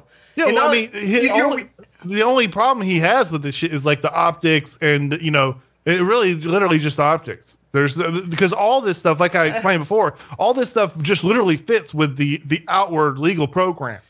I don't know. I mean, his complaint, uh, his complaints in the article make it seem like he. What it seems to me like his com- his complaint is actually that okay, we've implemented the stupid things that I wanted to implement it when I was in college, but now they're they're they're not doing good things. They're causing bad stuff to happen. So obviously, what you did, you did this wrong. You need, we need to go back to the drawing board and find the correct way to do DEI, right? Like I don't think that it's it's that. Like, I think he, he's he's stupid and he doesn't realize that like he- his ideas are bad in essence and like they're being correctly. This is this is what this is what like uh, is on the ten. This is what's supposed to happen. He doesn't realize that. He thinks that oh, there's a problem. If only Comrade Stalin knew that you were putting me on trial right right now and you're gonna you're gonna send me to the gulag, he would stop this, right? You know well, it's that it's that, and we the another part of it that we've discussed before is like the social ostracism part, right? Like you can't, the, like if you live, I don't know where this guy lives, but I'm assuming it's one of the places where like being tagged with the conservative label is sort of like the end of you from a social and or maybe professional perspective. So it doesn't matter what he disagrees with or doesn't disagree with. Like he has to make clear that he's not on, he's not a conservative above Yeah. all else, first and foremost. I, I understand that part. You you could say you could say, hey, look, I'm not a Republican or whatever, uh, but the the cor- the correct way to write this article will be we need to go back to basics and things they need to learn to- in, in the, in the, The problem with that is though that is now yes hard hard ingrained as a right wing position. yeah. So like at this point, don't even write the fucking Substack. There's no point. You're, Yeah, you're don't, why, why bother? don't come without your hat in your hand. Yeah, exactly. Yeah. It's like, yeah. Please, please let me understand. I, I hate you, and I think that you like you need to be wiped off the face of the earth. But I need your help right now because the people that the the morons that are running things are running into the ground. Nah, bro. It seems like you got this under control. How about instead we'll just you know get uh, offer people the chance to take their tax money to a different place of your job. Yeah. Also, um, you know, it feels like so a lot of these people, I'm guessing, that are making these decisions would not be making decisions under liberal regimes in, of the past time. You know, people they consider pets, they look down upon in this. Uh, uh, I don't know the right word, but like you know, they're they're a lot of these minorities and stuff. They feel like they're they're their their children they're caring after, Yeah. but now they're in charge and they don't like it. You know. Yeah. Yeah. I guess. I, I mean, I mean, so so you see this. I mean, so in a less charged way, you see this all over the place. Like there are a lot of these people that are that are conservatives that uh they're not really conservative. They just want to be running the the machine. You know, the, the this is like the exile liberal stuff. right. You know what I mean? And th- they're in that same. They're in that. That guy is in that same boat. There isn't. The only problem for people like him is that people are overruling him, and so that that's going to have him seeking, you know, writing writing weird substacks. But this Uh, problem, this problem doesn't happen if if these people aren't telling him what to do. it, it I don't know. It's impossible to say from a short little Substack. Like I get the impression that somebody like him would they would spend. I've seen people like this too, by the way. This is not just pure speculation. they would spend their entire lives trying to figure out the what the secret recipe that would make um uh, progressive like he would be trying to find a way to make that work forever like he would be rearranging things and just like okay well if we if we if we put if we fill this test tube up with this chemical we can we can finally make it work but like it wouldn't it never works because the idea that you have from the start is crazy like I, I get the there are plenty of people like this. They don't realize they're not cynical. They don't understand that their ideas are stupid. They don't they don't, they don't understand they'll never they'll never work. If they did, they wouldn't be what they are in the first place. So they're just going to keep doing like pushing the rock up the hill like Sisyphus forever. And that's probably what someone like him would be doing. And and Well, someone like him needs to like the the, the problem with so people like that they need to get out of the business of ideas. Like you know, you're you're you're too far in. Like you need to join up a clique uh that that's gonna advance your interests and you need to get out of the the like calling balls and strikes on uh you know uh the school or prison pipeline and and and, the the climate and stuff like that. Maybe there's just not a place for you to be calling shit like that anymore. yeah, but uh, but uh, all that being said, good on Wesley Yang for posting this. Like he should keep posting these forever. Like I want to see more and more of these testimony people who are like, actually, all, all of our ide- all of our ideas result in this horrifying thing. like, Well, you know, uh, Wes- Wesley Yang and you know, speaking of which, all these these guys doing the, the fake uh, Wignat stuff. Uh, who who is who is braver out there than Wesley Yang and Andy Ngo? Yeah, yeah. Wesley Yang's. Ta- he, he, he. I mean, I guess Andy Ngo gets physically assaulted. Yeah, I was about don't- to say. I mean, he's gotten beaten up pretty bad. I think. Yeah, well, I mean, so the thing that the Andy, uh, the, the the Wesley Yang does that is very very admirable is that like he, I mean, you don't have to do this, but it's very admirable that he does. So like, if some like uh, someone that disagrees with him comes in the comments, he will go all the way defending whatever he's saying. Yeah, I mean, like you, you like when you when you do that, you you you can tell. I mean, he uh, really has conviction in his Yeah. beliefs. You know what I'm saying? Like he's not just shooting from the hip, being this Machiavellian mastermind guy. He really believes this, and he's willing to go to the mat arguing with anybody about it. Yeah, for sure. I mean, I think it's obvious from just the way he carries himself on social media. Yeah, I I, I gotta admit, I, I admire that uh very much. So yeah. Uh what was I gonna say? Yeah, anyways, all right, ready to go next story? All right. Uh why 100 degree heat is so dangerous in the United Kingdom. So this is this is an interesting story. I mean, so this is kind of like uh, you know, not everybody know. I mean, there's this a lot of the discussion with this. So first off, it's hotter than hell in England right now. Above 40 C, over 100 uh 104. Uh I don't know who you seen these the, the pictures have been hilarious. Like there's there's one that's a guy uh he's just he's sitting in a cafe drinking coffee and he's just taking his pants off.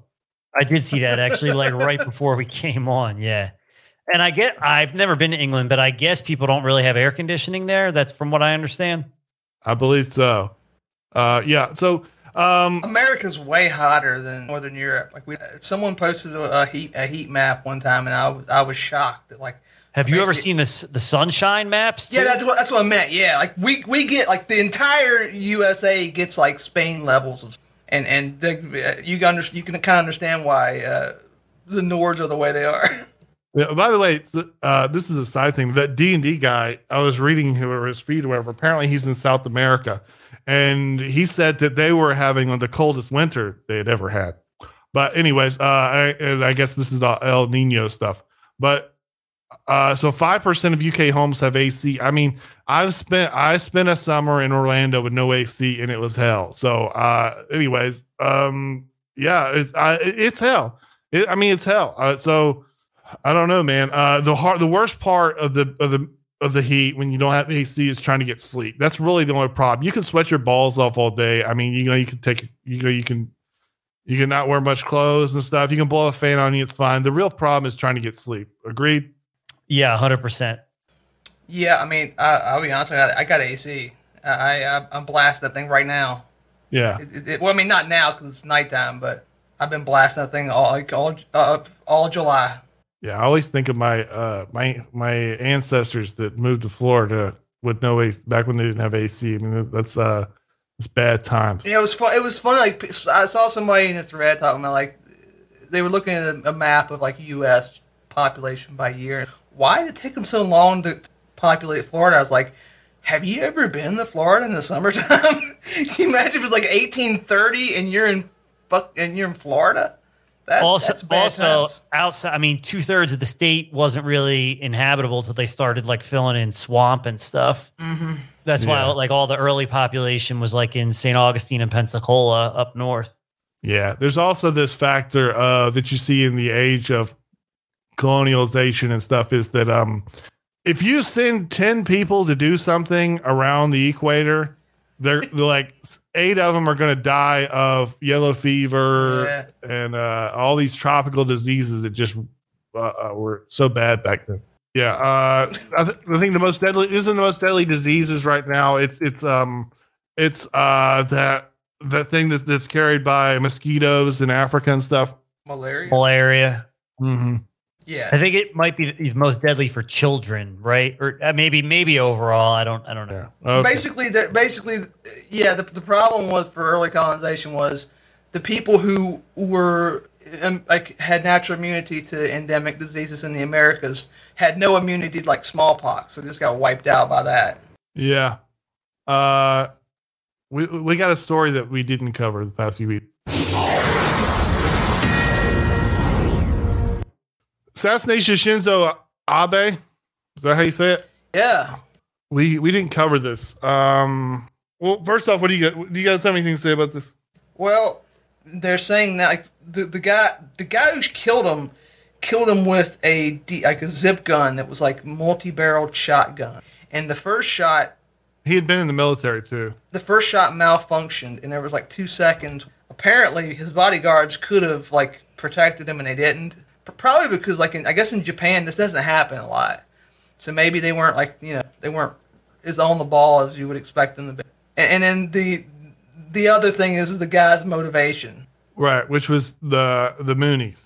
It, it was the or have they come out and said that was the organization? The, Oh, so the, the the killer was motivated by anger at the the Moonies. So I mean, I, I'm not the best person to speak about this, but first off, um, I mean, this I know this goes for a lot of Asian countries, but there there's a lot of beef with uh, you know, the Koreans and, and the Japanese, right? yeah, of course.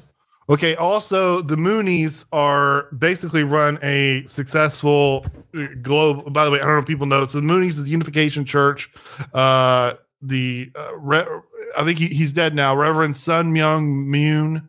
Uh, he it's kind of like a I guess they call it like apostolic. So you basically you say you're like a normal Christian, but also that you are like uh revelation is open. You know what I mean? Apostolic, like apostolic, like the Okay, so when they say apostolic, that means so like if you're a uh you know if you're in the Bible, right? And if you're in Bible Right. times, if you're hanging with Jesus, like um new thing, new like uh new church legislation may come from you. You know what I mean? Like Right. Paul Paul can say something and that becomes part of the Christian religion.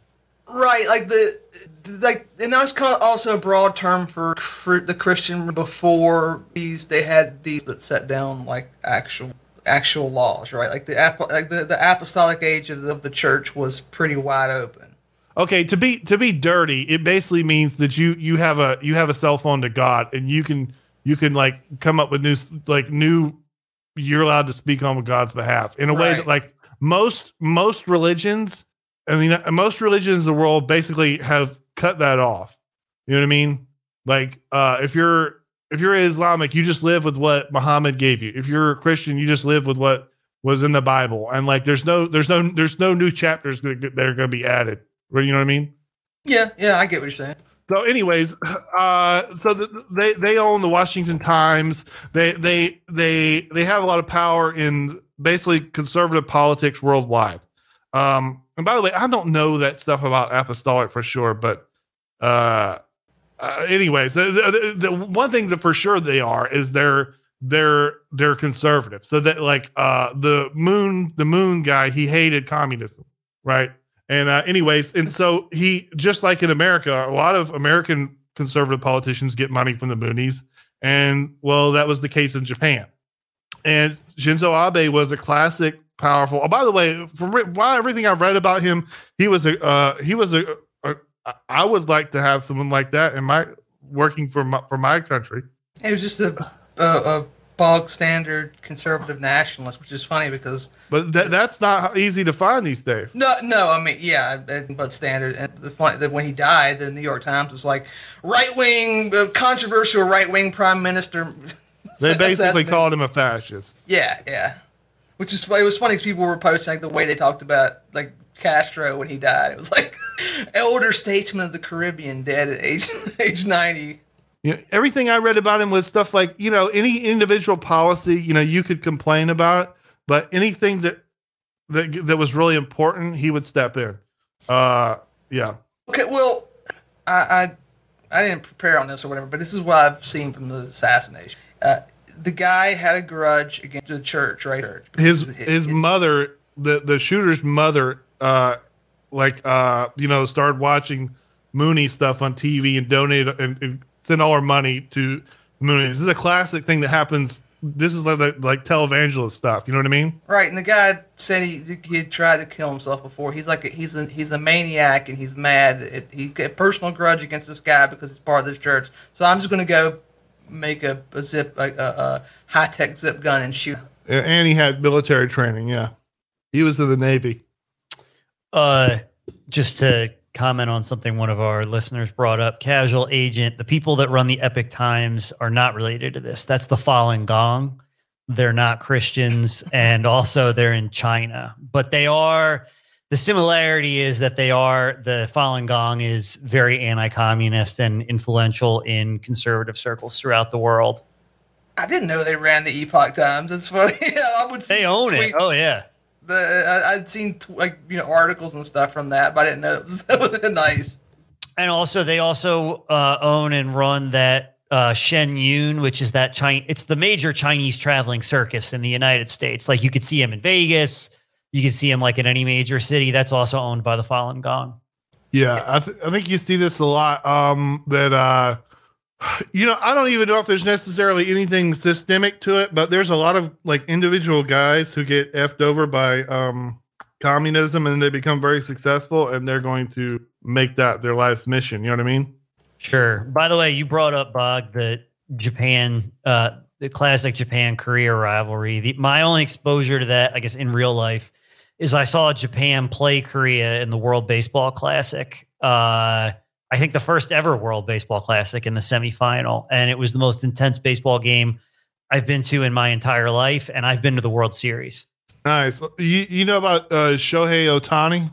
Yeah, I mean, I kind of fell out of sports a few years ago, but yeah, I, I do know who Ohtani. Me too. It's a, this Ohtani guy. So I, I don't watch this stuff. And by the way, you know, it's kind of one of the reasons why I don't like baseball. There's a there's a great joke going around. So I is, doesn't Ohtani doesn't he play on the same team as the um uh who's the other the, the other great uh, uh uh outfielder of today? Ichiro. Like Trout? Yeah, Trout. Th- Yeah. sorry, go ahead. I, I don't. Does he play with Trout still? Uh, yeah, I think they're both still on the Angels. Yeah. Oh, okay, yeah, yeah. Sorry, yeah. So yeah, he plays with Mike Trout. So yeah, the interesting thing about that is, and there's a joke going around Twitter that uh, would viral, whatever. The joke is that basically, uh, you know, uh, it's like a stat line from a from a, a Angels game, and it's like, uh, you know, Shotani home run, uh, in a triple, Mike Trout home run, pair of doubles, uh, Angels lose, you know, uh, uh, nine four, you know, because that. that this baseball is kind of like that. You know what I mean? You you could uh, you you could have a great game as a batter or whatever. I don't know. So uh, Ohtani is interesting in terms of like uh, so he he is just like I mean he's the best baseball player there is. I don't think there's anybody close. So his his like his bat speed is the fastest and like uh whatever whatever that they, they have a they have a number now with it like measures like um the speed of the ball coming off the bat basically he's hitting the ball harder than anyone else and he's a ace pitcher that's fucking ridiculous that that's that's sorry uh that's that's babe ruth stuff Yeah, it's. I mean, it's- there's never been anything like that in our lifetime. They they a lot of pitchers don't even learn how to hit, and that's probably going to. This is like this has been the the way it, it's been. I guess the dead ball era, right? Like, don't even bother to. This is And, one of those, espe- and especially starting now, now the National League has the designated hitter that just started this Yeah. year. So now there's, I think, going to be even less incentive. oh really? Yeah. Well, never mind then. Just for, just forget what I just said because now there's no there's literally no reason for pitchers to learn how to hit. Never mind. Yeah, I mean, Ota- Ota- no, I mean Ohtani. They when they brought the designated hitter to the National League for Ohtani, they created like a special rule that like you could forego the designated hitter if you want uh, to have the pitcher bat so that he could hit. But yeah, generally speaking, now with the NL taking the DH, that means typically you, if you're a pitcher, you will not bat after high school. Uh, and even some, I mean, most Yeah. high schools all, still have a DH available. So, I mean, if you're a pitcher in high school and you're not that great of a hitter, you could theoretically stop uh, batting after like what used to be called Babe Ruth League. I think now it's called like Cal Ripken League. It's whatever you play in middle school. Oh, well, I mean that uh, the, uh, that's stupid. They got rid of the, they're adding the D to the National League, but whatever. It's terrible. Yeah. Yeah, that, yeah, that, that's that's really stupid. Uh, baseball is, is too specialized already. I, I remember was, uh, but one of my favorite things, one one of the most inspiring things, like one of the, the things that's like reason why sports exist. The reason why sports are are good when they are good. Uh, it's not about you know these like uh, who gives a shit you know who won last season or whatever. It was stuff like remember watching Jim Abbott play baseball. Oh yeah, for sure. One handed. Yeah. So a guy born with with one, he's only got one hand. By the way, he was a he uh, from Flint, Michigan, just like the most salt of the earth dude whatever. And I mean, that's just you know you you would think about your own struggles and stuff, and you're thinking like, well, this this this mf'er is is uh playing baseball. Anyways, he would he would get he got hits. He got hits at a major league baseball level with one hand. And he, th- I mean, yep. And he threw a no hitter uh, later in his career. you know, I- I'll say this again, but it's like I ever my sports knowledge like in, in 2009 because I'm not political reasons. I'm not watching they do advertisements talking about beat me right. I'm not gonna I'm not gonna whatever. That that's not important. But it's like every time I hear about what's hap like the new developments in the leagues, it's never like man, I really, I really hate that I don't watch sport. I hate that I don't watch baseball anymore. Now they're going to make the National League boring. Uh, you know, oh, did you hear the NBA? They put all their players in a bubble and and, play, and played in front of empty stadiums and stuff like that. It's like it, it's it's just horrible. Like, like all the all the stuff that's happening sounds miserable. It's, it's like it's the opposite of like fear of missing out. It's like yeah, I'm whatever. No, I'm the same way. It's like just kind of glad to be done with that, not taking up your time anymore because they're just fucking it all up anyway. I mean, I'm I'm I'm going to waste time doing some ways. It's not, it's not like I'm saying, you know, I, I I I've stopped watching sports and now I do mountain climbing. No, I mean I'm still wasting. You're doing time. podcasting. You stop. Yes, watching exactly. sports, Yeah, yeah. I'm on the. Sigma grind set now. Yeah. Yeah, but I mean, you know what? Uh, the NBA wasn't paying you, you know, Patreon money every month, so it's still an improvement. Yeah.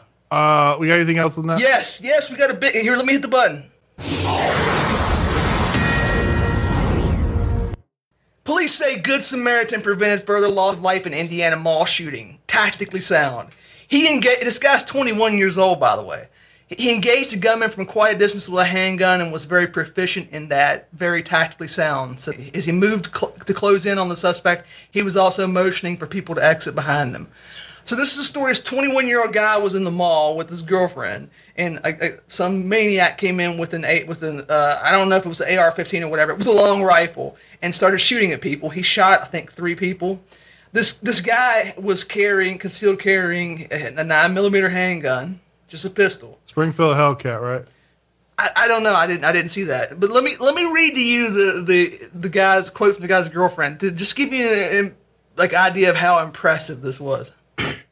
She said she had a sick feeling when you looked behind her and saw that the mall shooter was walking out. And she said, "I see a long gun." And then all of a sudden, Eli told her to get down and pushed her. Uh, She hid behind a kiosk. Then investigators say Eli, within seconds, stopped the suspect. They tell 13 News that the 22 year old pulled out the pistol he was carrying under the constitutional carry law, which, by the way, just took effect too. Steadied himself against a pole and fired 10 rounds to the gunman from about 40 yards away.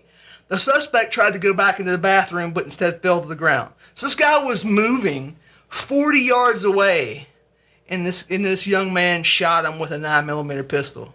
And, That and is not, I mean, not just a nine millimeter. My understanding is like Boggs. This was like a, a micro compact, like you know, carry pistol.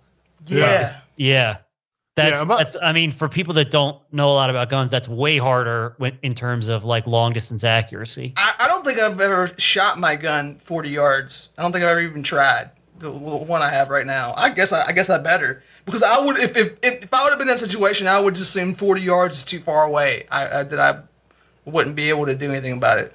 But uh, apparently, uh, apparently this Eli does not did not feel the same way. You know what sucks, by the way, about the, those kind of situations? I only learned this really recently. I mean, as a lawyer, I like I kind of knew this stuff. You know what I mean?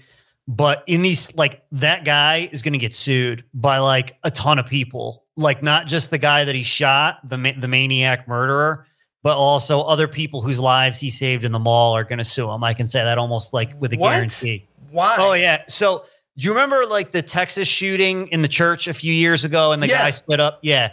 So that guy in Texas, uh, he was sued not only by the gunman's family but by six of the parishioners uh, What- for, for- under for what P- fuck? PTSD. PTSD. Because what happens is like so attorneys from the police report, they find out who was all there, and then they contact all of them and they say, Hey, we can get you a bunch of money. Now, I mean, there's two ways you can look at that with the church, right? There were 200 parishioners and only six of them jumped at the opportunity that these attorneys gave them to sue and make a bunch of money. Or I guess you can take the flip side and say, holy shit, six people were that big of pieces of shit to to go for that. But yeah, it sucks.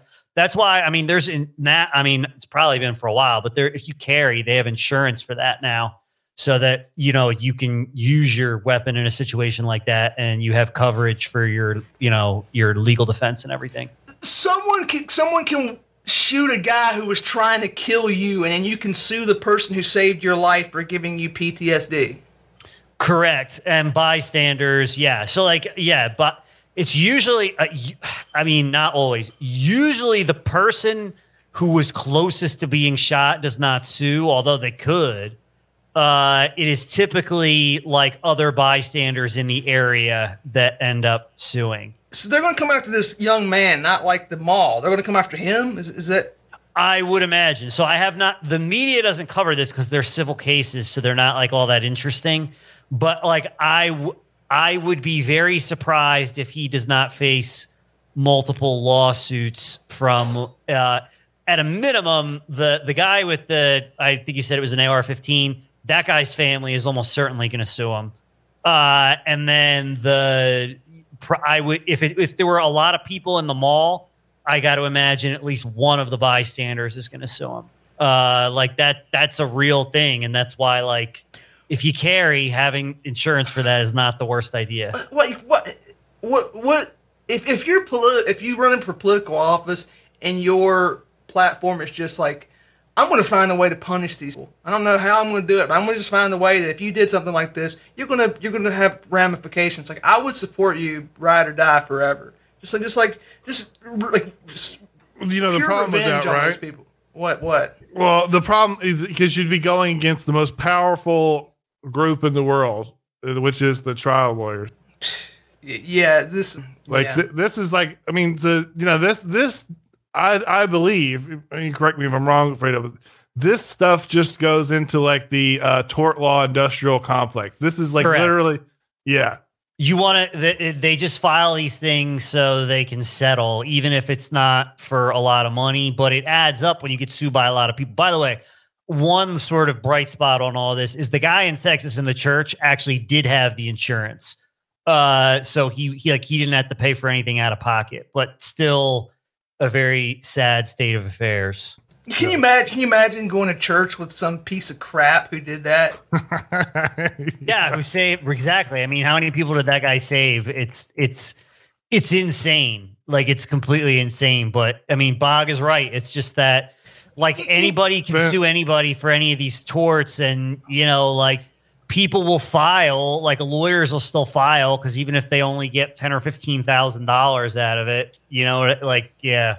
Yeah, you know what these people are? They're the equivalent. You know those videos where like there just be a, a, mob of people who go into like a jewelry store and just steal everything in there. They just grab stuff or Walgreens. They're just shoving stuff in the trash bags, and because in California you can do that. Like this is what those people are. Like in a, in a way, they're no, not in a way. Like, they are literally worse than those. While while those people are robbing Walgreens or a jewelry store or whatever, you're you're going after private citizens and stealing their money with the help of like the most despicable profession on the planet. you know the, you know that old joke like uh there's an old joke where it's like some, you're sweating like somebody in church, right?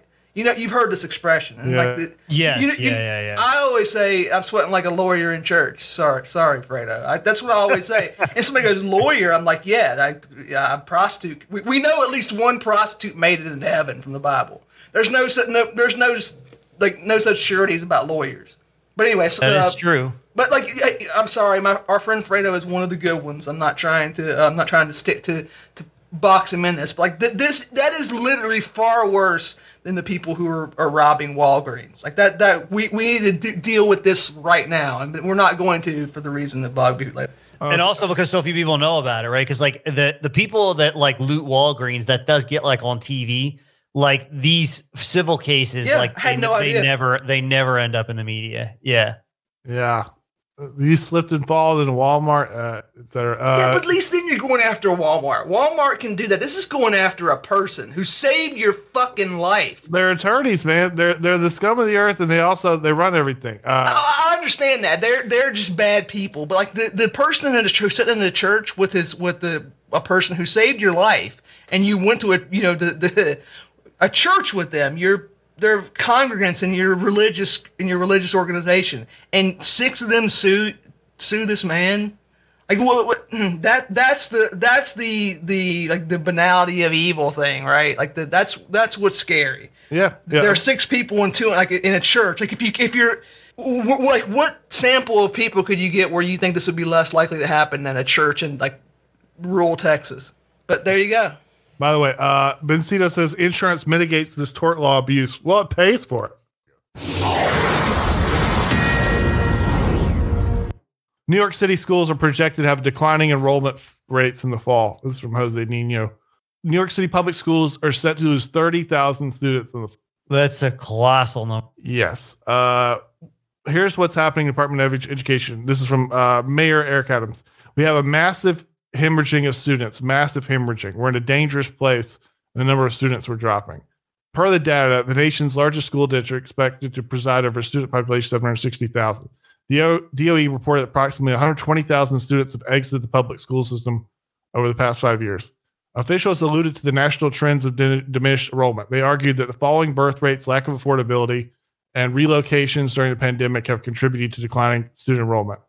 New York Post reported city charter schools have experienced growth. Uh, so basically, uh, there's more more people leaving, more people leaving New York City. Quick story, but yeah, uh, you might have anything about that. Is it is it just the immigration away from New York, or the people who are in New York not sending to public school? I, I took it to mean Mul- multiple fa- multiple factors. Yeah. uh, multiple factors. So, like literally, uh, there's just not as many kids. Uh, also, people leaving. Uh, also, people going to going to. Uh, oh yeah, yeah. Sorry, yeah. You're here. The New York Post reported that city charter schools have experienced growth. Uh, yep. So all of it, and and it says all the charter school growth. Uh, like it, it just rocketed up as soon as the uh, pandemic started. Because I mean that's that's obvious. had a conversation with someone today, just a regular person, did not want hope, really hoping that they could get their grandkids sent to private school. They gave all the re- they gave me a personal story about what happened to one of their family members, and I'm not going to go into it, but you can guess. People are going to. This has become an incentive, and if they can, this law like. As I just complained about lawyers, but lawyers are really good at lawfare, and we're, we're having some luck changing the laws on that front. And I, I think if, if school choice laws get passed nationwide, you're going to see a lot of this. People get their kids away from public schools as fast as possible. All right. All right. Uh, let's let's keep moving. I got I got some more uh, stuff. European Union sues Hungary. This is more Jose. This is all Jose Nino stories. Uh, to wrap up, Her, European Union sues Hungary for its decision to defend traditional values. European Commission has filed a lawsuit against Hungary over a law that bans the propagation of pro LGBT materials, oh, pro LGBT material schools and public squares. Hungary's child protection law has been the center of public policy debate uh, since Viktor Orban uh, introduced the legislation last summer. So I, I don't know. what- Uh, I think uh, the, the thing that made me this interesting to me is like um, that it's not just the United States, and also I mean this is this is kind of funny. I mean you know the EU taking you to like civil rights court. I mean, that's what they can do that. They, well, they could do that in the past. I don't know if they have the power to do it right now, especially with bigger problems that they have coming up. Like, you could just threaten to, to cut the money tap off the Hung. But I think Hungary's kind of calling their bluff, right? They're saying, they're just not going along with these EU regulations and kind of daring you to do something about it. And they're still, I mean, not all, I mean, bigger than that, those regulations. I mean, Hungary is also continuing to trade with Russia. They've basically told the EU to go screw themselves. They're not going to commit national suicide. They're still buying gas from Russia. Um, they're just ignoring any, basically any EU stuff on that, on that front. Yeah. All right. Uh, Los Angeles homicides increased by 40% since 2019. Uh, Good lord! In th- in in three years, forty So percent. I, I think that corresponds to they got a Soros DA around that time. I'm not 100% if the timing lines up, but it's somewhere around then. uh, so 181 homicides from um, January to July this year. That would be 130 in 2019. this is a random California thing. I, I just found out about. Okay, let me ask you guys this. I bet you have the same answer I would have had like uh, three days ago. Do you, you know they don't have most houses in California, Southern California, don't have basements. Did you guys know that? Everywhere I've ever lived, houses don't have basements, so that that wouldn't surprise me. Or why do you think in Southern California don't have basements? I would have assumed earthquakes, but I assume that's probably too obvious an answer. That's what they always said, and that's what I thought. But like, I just found out that's not true. Actually, having a basement, at your house is more a stronger for an earthquake. The reason is, and this is funny because you can find a billion different like uh, these like little factoid articles saying this. It was just they all the, like all the development in LA happened after World War II, and they just were building like cheap cookie cutter houses, and it was just cheaper to not build basements. Like there are no there are no basements in L.A. because you're everything there was just built as quickly and cheaply as possible. I did not know that, but I, I mean it it uh it makes sense. Wait, they don't have basements in in, in New Jersey. Not anywhere I li- ever lived in New Jersey. The water table is way too high. Uh, like okay, a part of the state where I grew up, if you dug a, a four foot hole, you'd have water in the bottom of it um, and you know, and the coast, everything where any town I've ever lived. I'm not ah. saying everywhere in Florida, but right on the coast, anywhere I've ever lived, the houses are all built on concrete slab. In uh, Jersey Shore, they're all built on crawl space. Okay, yeah, yeah, mm, yeah, crawl, yeah, fair enough. All right, They're just random. Uh, this more quick, quick hits here. San Francisco State University professor predicts Democrats will lose the United States House in the midterms. My uncle predicted that too. uh, Russia nears gas shutdown in Europe as Germany rejects claims it can't fulfill contracts. Yeah, we talked about this a little bit with Malcolm, but he said, "Well, I'm sorry, we can't give you the natural gas. We'd love to give it to you, Germany, but and I mean it's not true, and everybody knows it doesn't matter because if you got the gas, you got the power." They're going to have to come. It's like uh, we I asked Malcolm this question. Like they, are going to have to come to terms with with the Russians about point. Maybe they'll wait until the winter and things are crazy, but at some point they have to. There's just no there's not there's nowhere else they can get the energy from, right? Well, so listen. So this is another. Uh, I don't I don't know how good of uh, a platform that I've got this from, but uh, this is um, Germany won't survive winter without Russian gas. Germany's natural gas reserves are not enough to see the country through the next winter without purchasing additional Russian gas. The top official in charge of electricity and gas networks has told the media. Interview with the Germany's Bild uh, published on Sunday, Klaus Muller warned while gas reserves are nearly 65% full, it's better than uh, it is still not sufficient to go through the winter without Russian gas. Yeah, the, the right now they're they're supposed to be building up during the winter and they're not. This is kind of a it was oh, yeah. great Sorry. But, by the way, uh, uh, also Alex Jones has been covering a story lately that uh, it, I think this bill will pass. There's a very very bad bill in in the uh, Senate, the, the House amnesty bill. Uh, no, no, no. This is the the military funding bill. But part of it is that uh, like the United States is going to immediately sanction anyone who assists in building Nord Stream two. All right. At this point, does Russia want to build Nord Stream two? I don't know. But, the, the, the, the, strategy was hilarious, and we talked about this when the war started. It was like you, the Germany strategy was we're going to sanction Russia and do all this stuff, but we're also at the same time going to be buying Russian gas to refill our stores. Like, well, what happens? I, I asked this question rhetorically. What happens if they don't sell you the gas? And I guess their answer was they have to because they need their, their economy will crash. Well, it turns out you're you you need gas a lot more than they need to sell it to you. There's always a market for gas. Somebody's going to buy that Russian natural gas, even if if it's not Germany. It, it's I, I, this is one of the most. If this pans out the way it seems like it's going to pan out, this could be biggest modern example of a nation like I don't want to say committing suicide, but just horribly hurt wounding itself on purpose, and it makes no sense. It's, the dream is dead. maybe the maybe the great reset like the there's a secret cabal of people in Germany who are doing a great reset. Like that that's the only explanation that makes sense other than they're idiots. I don't know if you can do this with natural gas but there's also a possibility this is all that everything is delivered through arbitrage.